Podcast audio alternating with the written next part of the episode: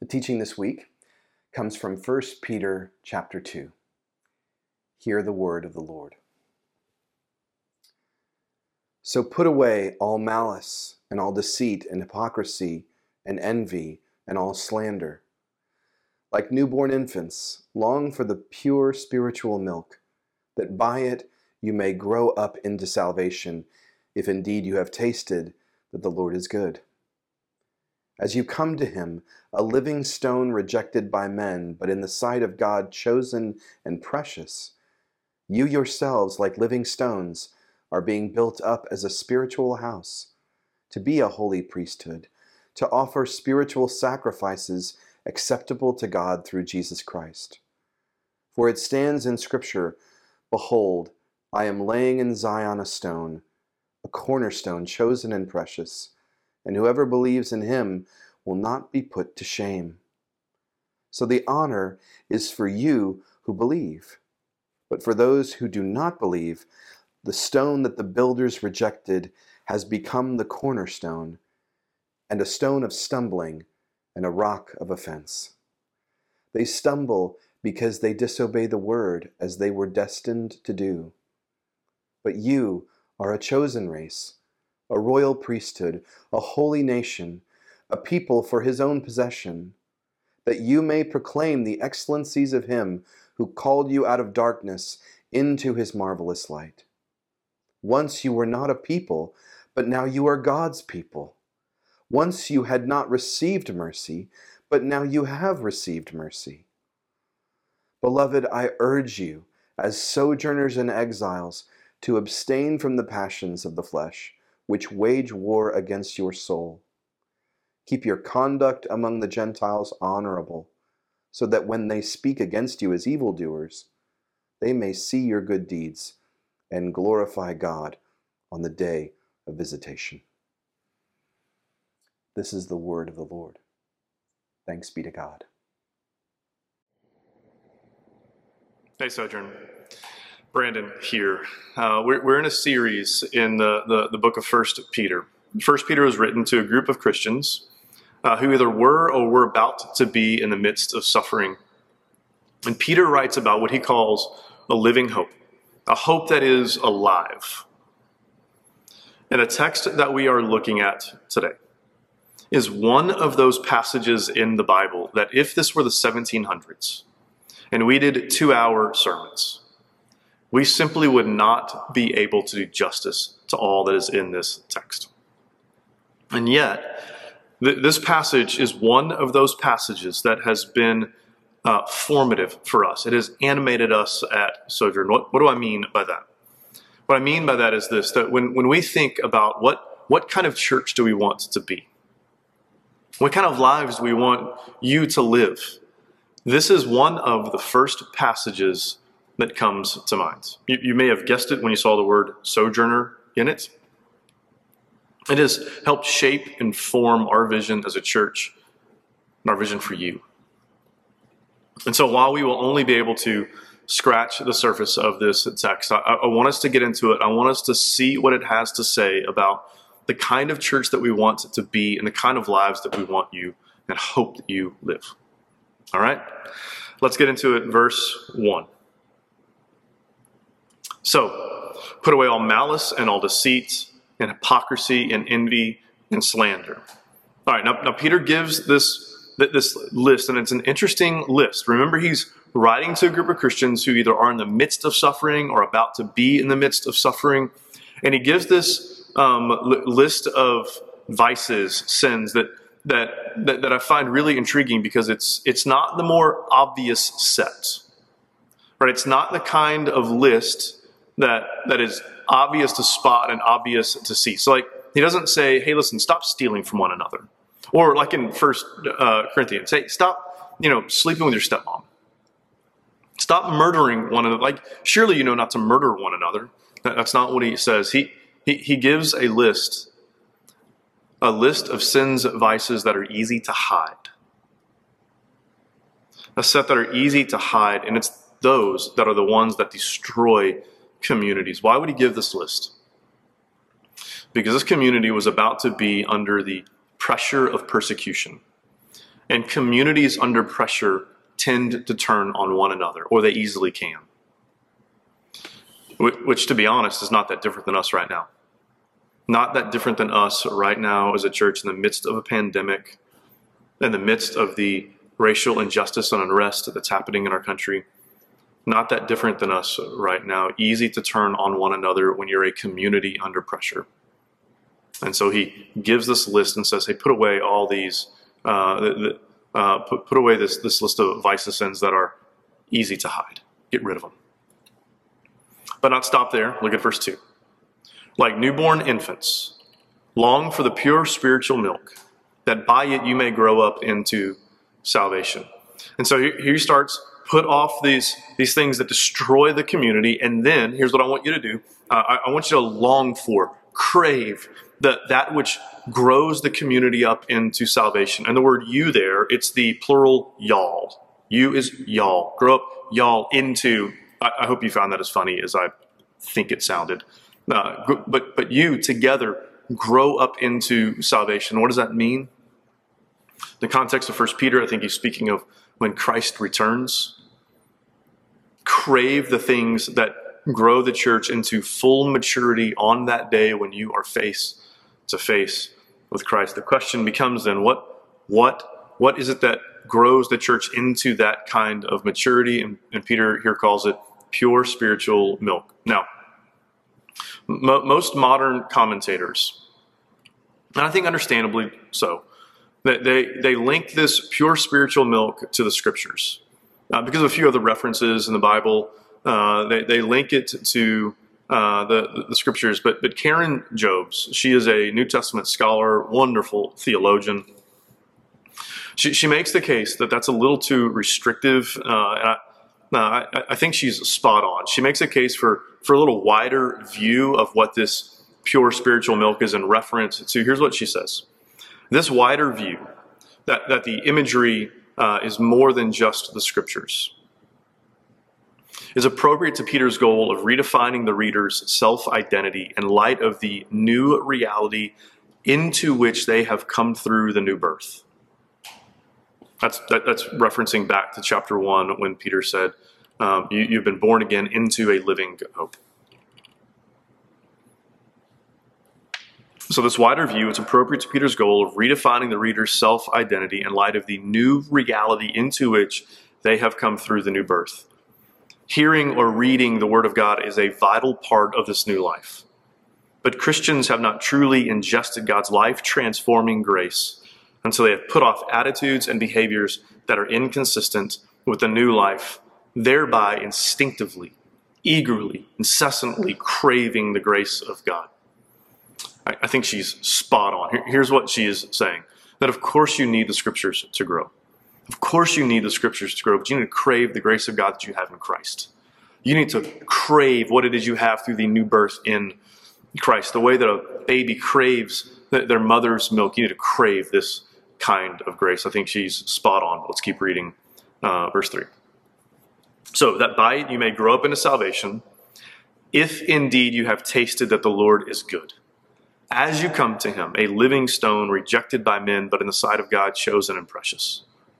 You yourselves, like living stones, are being built up as a spiritual house, to be a holy priesthood, to offer spiritual sacrifices acceptable to God through Jesus Christ.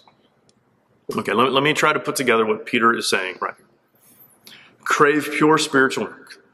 If indeed you have tasted that the Lord is good, if indeed you have tasted his grace. And if you have tasted his grace, as you are coming to him, you are then being built up into a spiritual house to be a priesthood, to offer sacrifices. What in the world does this mean? This, this language is a reference to the temple, the temple out of the Old Testament, saying you are being built together into a temple. And, and did you notice how he opened the sentence?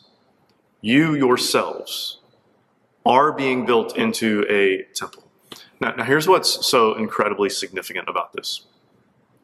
In this day, in the day that Peter was writing to, every every culture, every culture. Now, today we have cultures who will deny this, but not in this day.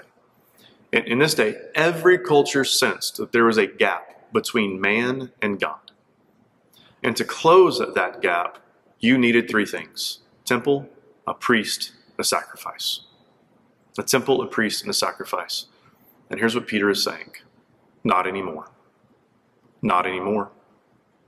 You, you, you don't need bricks, buildings made of brick anymore because the gap between God and humanity doesn't take place in a building anymore. It happens inside a community. That gap between man and God, it doesn't get closed inside a building anymore. It gets, gets closed inside a community, saying, listen, if you want to find God, you don't go to a building anymore. You, you want to experience God, you don't simply go to a building anymore. You get into a community.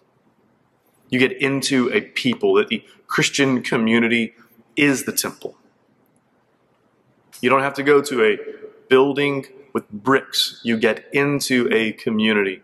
And so, if I could maybe give two quick points of application before we move on. One, one, while we are not able to, to meet right now in person on Sundays, as I'm pre recording this sermon, you're watching it over YouTube live stream.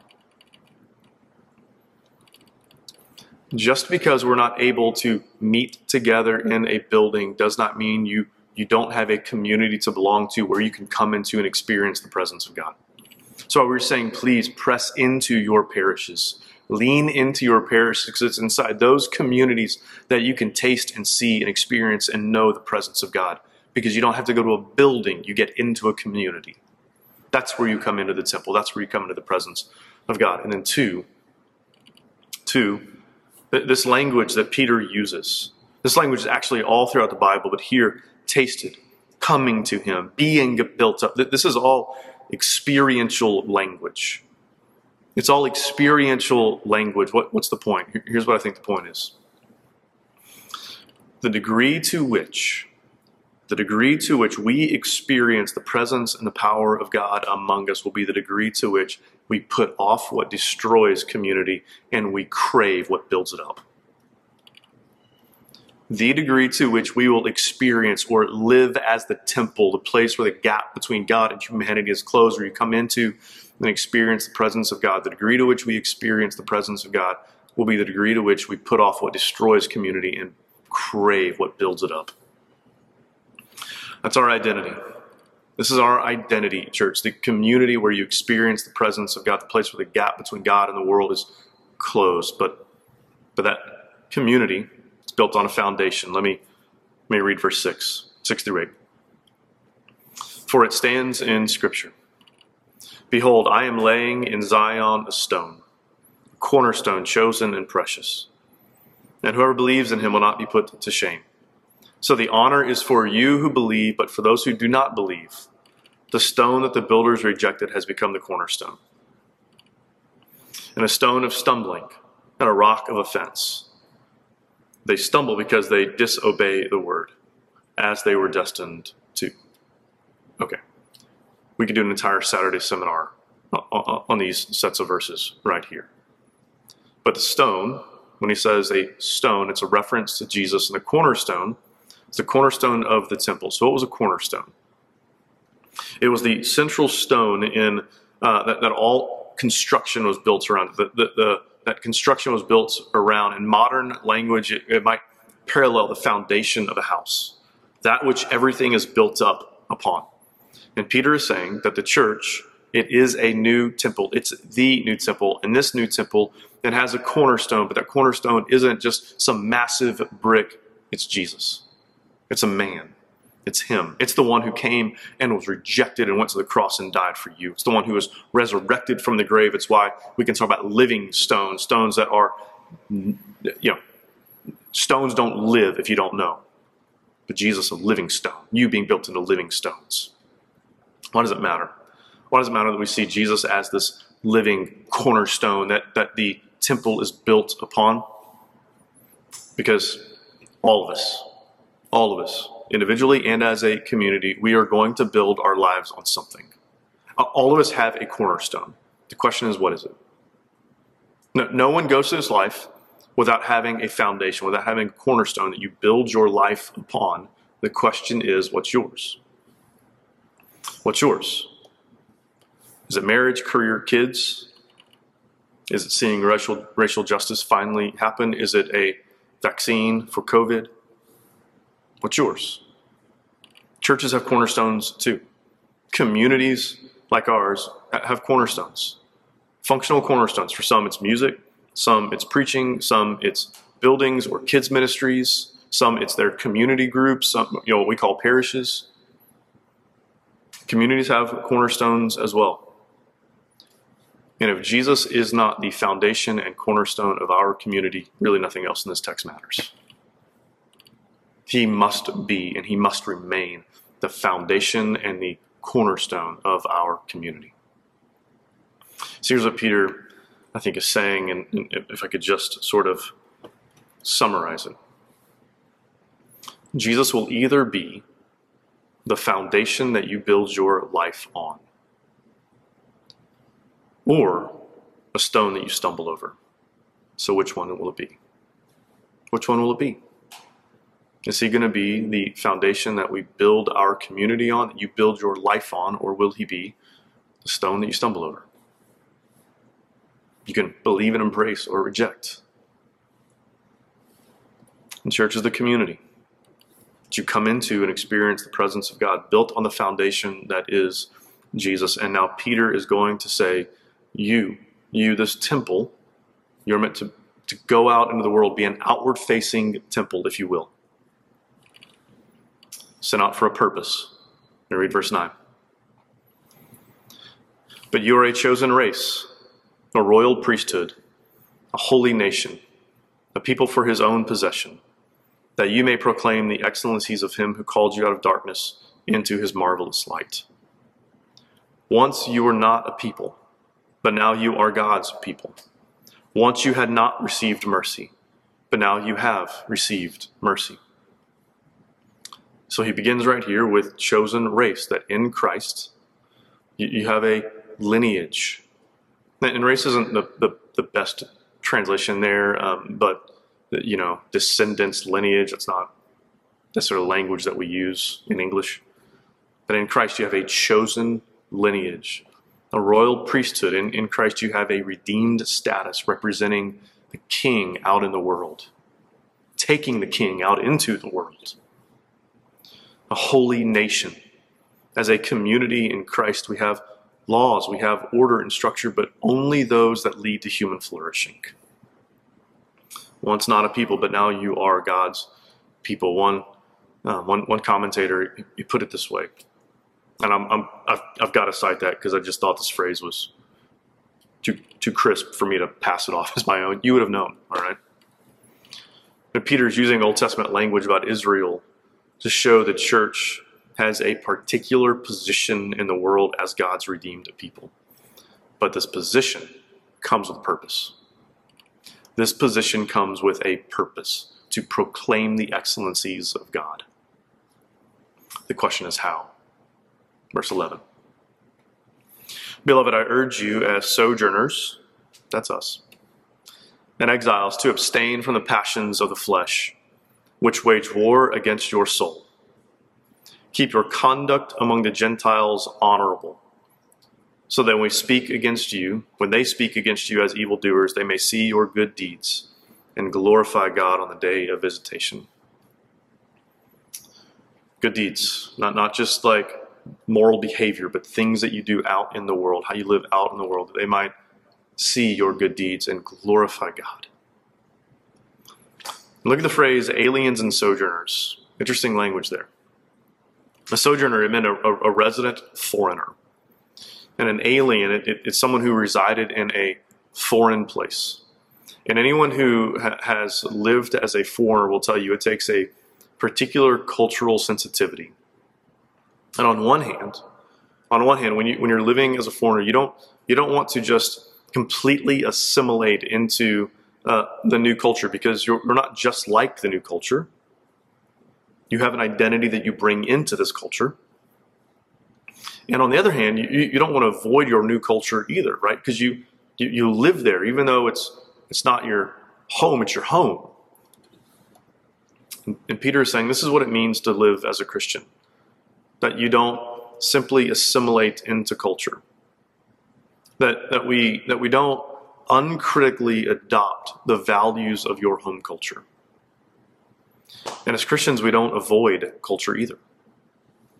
And we go to restaurants and to work and to our neighbors' homes and we participate in society without adopting everything from society. This is incredibly difficult. It has always been difficult. And for, er, for the early church, uh, the early church, th- this is what it meant. Here's, here's a taste of what it meant for the early church. It meant that they were against abortion and infanticide. And in this day, it, it was considered perfectly legitimate that, that if you had a child you didn't want, particularly because they were female, uh, you, you could just throw it out, let it die of exposure. And the church came in and said, no, no, that's the image of God over there. Absolutely not. That, that baby is born in the image of God. It meant that they were for sex only inside of marriage. If you know anything about t- temples in this day, you would have known that's countercultural. It meant they empowered women in ways that were simply unthinkable in the rest of society. It meant they were radically for the poor. They, they gave to the poor in ways that really that no other culture did, certainly not Romans or Greeks. They brought races and classes together in ways that were scandalous. Right? Jew and Gentile coming together inside one body, rich and poor, treating each other with equal dignity. This simply did not happen in the ancient world. They were radically exclusive. Christ is the only way to salvation. And they were radically inclusive. Anyone and everyone can come to him regardless of race, gender, or economic status. This was unheard of in the ancient world. The ancient world had never seen a group of people like this. They had never seen a group of people who simply could not be confined to a particular political or cultural camp. A group that did not, if I could bring it into modern language, a group that simply did not fit wholesale either right or left a group whose values force them to press in and say, I, I agree with this over here, but I'm going to challenge this over here, and I agree with this over here, and I'm challenging this over here. We, have got we, we, we've got rich and robust biblical views of human sexuality, and we've got a rich and robust Bible that says, I'm, I'm here to be an agent of justice for the oppressed. I'm going to care about the vulnerable and poor. Mm. Sojourn. Sojourn. If ever the world needs, if ever the world needs to see this in a community, it's right now. If ever our world and our neighbors need to see this, this kind of community, this kind of radically countercultural community, it's right now. It's right now. If ever they need to see a community who doesn't simply line up with the right or the left, whose identity is in I am right or I am left. And so I yell and shout at the people I disagree with. It's right now. It's right now. Sojourn, you are that community. We are that community. We, we are this community where the, the, the gap between man and God, and not just us, but the Church of Jesus in Houston, we are we are that place, that people where you don't have to go to a building, but you step into a community and the gap between man and God is closed. Then you can come in and you can experience and taste the presence of God. You can taste that the Lord is good. You can taste His grace inside of people. And we're a community that can build our life on the foundation of Jesus. You can build your life on the foundation that is Jesus, the cornerstone that does not wobble. Listen, your career, your marriage, your family, all of that can teeter, not Jesus. When, when He is the foundation that's underneath that, it's not going to go anywhere. And we can hold values on the right and reject others, and hold values on the left and reject others. If ever the world needs to see you look like an alien, it's now. Sojourn, we are aliens in the world, a peculiar people out in the world. And why is it so important? Why is it so important? Because, in the words of Peter, so that our neighbors might see your good deeds and glorify God. It is a wonderful calling that we have here, Sojourn, to be a community that fills the gap between heaven and earth, God and humanity for our neighbors. And listen, a pandemic being limited to worshiping online does not stop that. Full stop. Does not bring that to an end. Does not bring that to an end. Listen, our, our parishes, our, our, our groups of men, women, and children, with, with as much limitation as there is on us right now, are still communities, are still groups of people where heaven and earth meet, where the gap between God and man closed, where you get to go and we can go in and we can experience the presence of God, where our neighbors can come in, peek in, and see and taste and know that, oh, maybe their God is good. I want that God. May that be us, Sojourn. May that be us. Let me pray. Father, help us to be this kind of community, this kind of community that puts off and gets rid of the things that destroy a community and craves what builds it up. So we can have our foundation build more and more on the cornerstone, the foundation of Jesus. And we can be that temple that is an outward facing temple in the world. To say to our neighbors, come in, come, taste, and see, and know that the Lord is good, that we can look at one another and live life with one another, knowing that you are good. Help us to be that kind of people. Help us to live like that. We pray in Christ's name. Amen. Amen. Love you, Sojourn.